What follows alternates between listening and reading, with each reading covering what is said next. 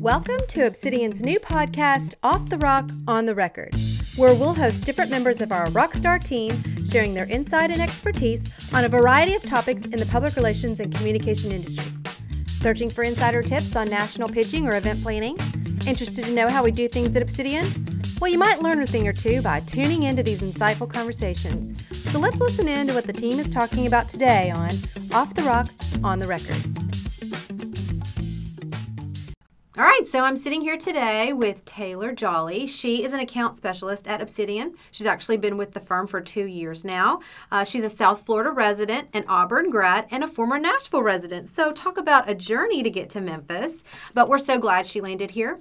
After graduating from college, Taylor actually moved to Nashville to start her own business, which allowed her to gain valuable experience in ma- experience in managing and growing a business. But with her passion for PR and communication, she decided to leave her business in the capable hands of her partner and take her PR skill set into the agency world companies and she's a bit of a podcast junkie herself so i think she's happy to be participating in one herself today so hello taylor Hi, I am really excited. Like Carrie said, I'm kind of a podcast aficionado. So this is my first time being on a podcast, so I'm really excited. Really, my journey is kind of unique and it's different from everyone else's at the firm. Having owned my own business, I really learned some valuable lessons about day to day business operations. I learned that I really enjoyed the marketing side of my business and I loved promoting my business and what we did. It was a house cleaning company, so it wasn't the most easy to promote, but it gave me some really great challenges and helped me learn how to communicate about a business. But what I quickly learned was business operations put communications at the end of your priority list. Often, yes. So making sure that you have employees to clean houses, making sure that you have your schedule managed, making sure that your website is operating, all of those things came before my ability to post on social media or to share information about my business. Uh, so that ultimately led to me to deciding that I wanted to work for a firm because I really wanted to be able to focus on the communications efforts and not the day-to-day business operations. When I started at Obsidian, it was a really fun journey because I had a really wide breadth of clients. Mm-hmm. And I was so excited to see what I was good at and what my niche was. And I found that I was having success and I was getting really excited when I was working for nonprofit and business to business clients. Oh, that's awesome. And I think that that really came from my background in owning my own business. Specifically with those two industries, you are working with people who, just like I had, have so much on their plate mm-hmm. and don't mm-hmm. really know where to start. And so they see our work as an immense value, which obviously makes it a lot more rewarding. That's true. So, what would you say is a skill that you've really sharpened since being at Obsidian?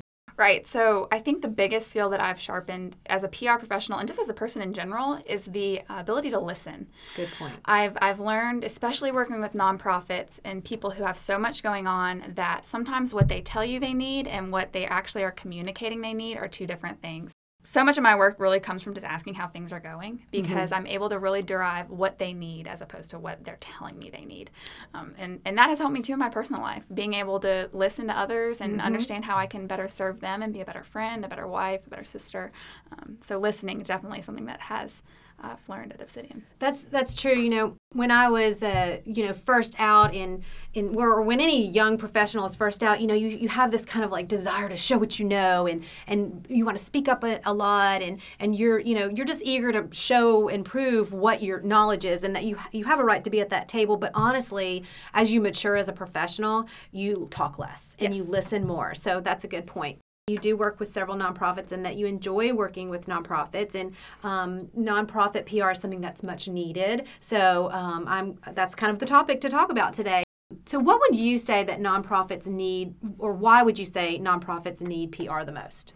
Yeah, so nonprofits, it's uh, easily understood that they rely on donors. So mm-hmm. they need people to support their business or it doesn't run. So they're not bringing in money um, in regular means by selling materials or commodities. They need donors. So that is a huge challenge for them to overcome.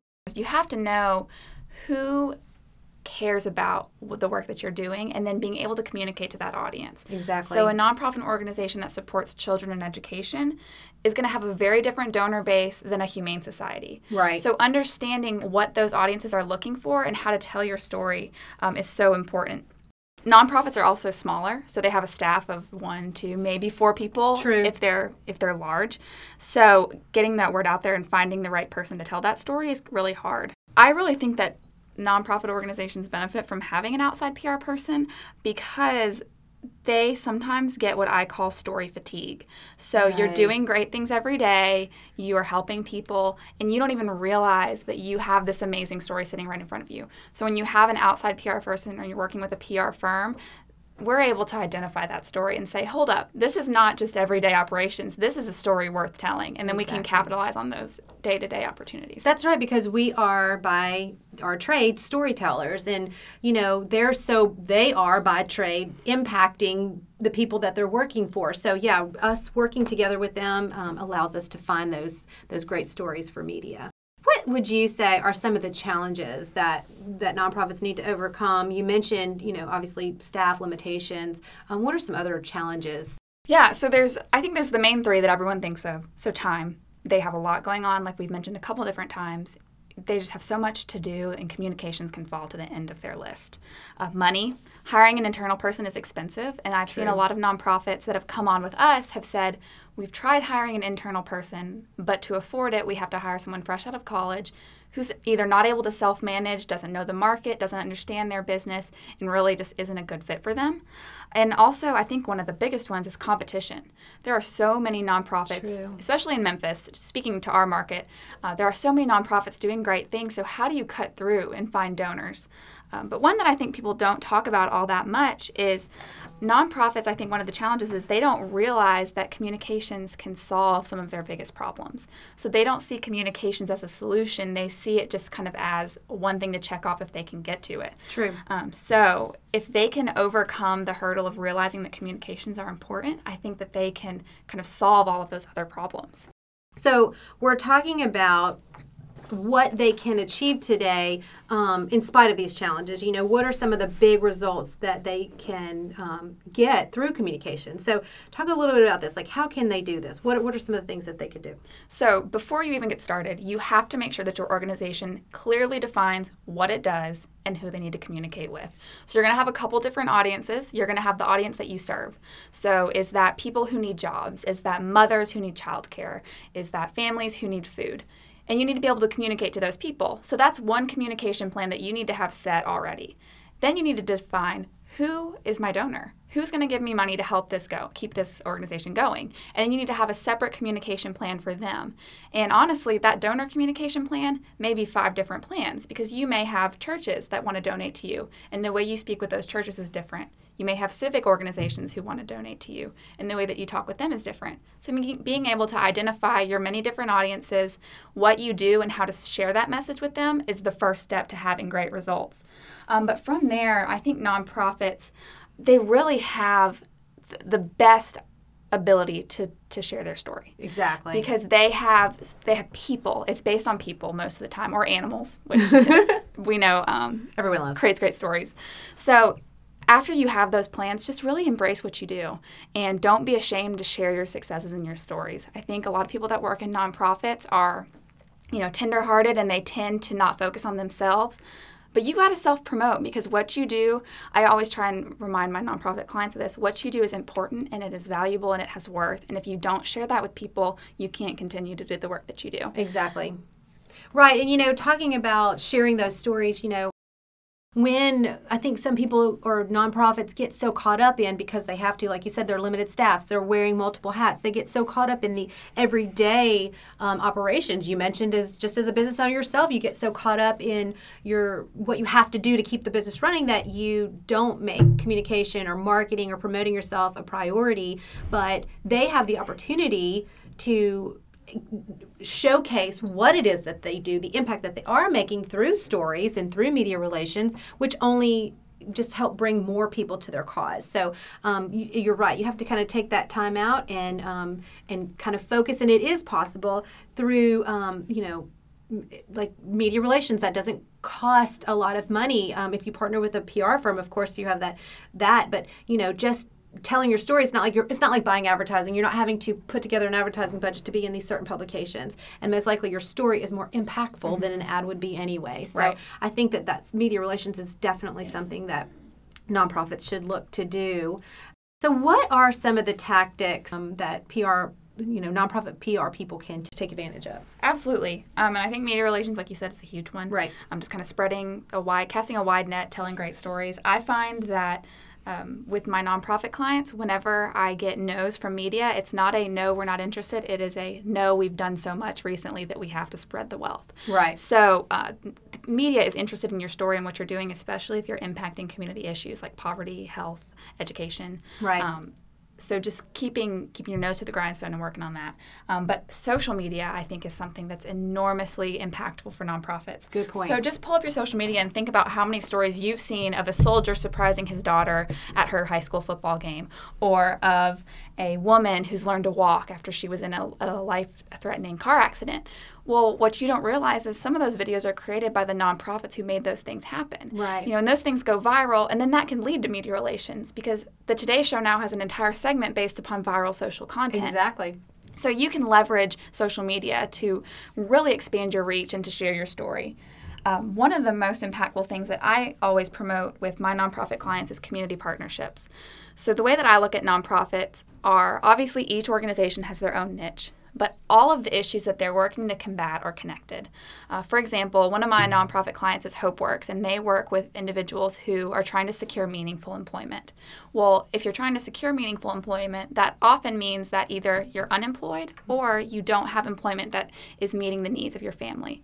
And that creates a whole other set of issues. So you need childcare, you need help with food, you need help with getting to work, you may not have a car. And so partnering with other organizations in your community can allow you to create a network that fully helps people. So, for example, if HopeWorks was able to partner with an organization similar to like a Big Brothers and Big Sisters, where they could offer childcare for parents while they are able to enroll in HopeWorks classes, well, that solves two problems for people. Right. And it also provides a mentor for children. So, working with other organizations that don't necessarily serve your same sector, well, they serve your same sector, but they don't necessarily s- solve the same problem Right. Can be really impactful and it can create meaningful partnerships um, because you're not competing necessarily on ter- in terms of services, but you can help each other. That's a good point. Um, and I, I also think too speaking opportunities are a huge uh, thing for nonprofits. So part of part of the struggle that nonprofits have is uh, credibility. They want people want to donate to organizations that have credible uh, executives. Right. So if your executive director can get out in front of people at churches, at civic organizations like your Rotary clubs, your Kiwanis organizations, uh, the Chamber of Commerce events, if you can get out in front of people at those organizations, it builds your organization's credibility and it also can reach some of those donor bases that you're looking to target. Good points. Wow, that I mean, honestly, that's a great. Those are just some elements right there. Someone could just take and it would improve. Um, you know, they would give them plans to lay out and just really take a step out there in in doing public relations um, work. So, um, so I think we've talked about a lot of the keys to success. Um, maybe you could um, recap some of those, or let's just talk about final thoughts in terms of the keys to success successful PR efforts for nonprofits. Yeah, so I can keep this brief. Um, know what you do, who you serve, and who gives to your organization, and speak directly to them. Create a plan to do so.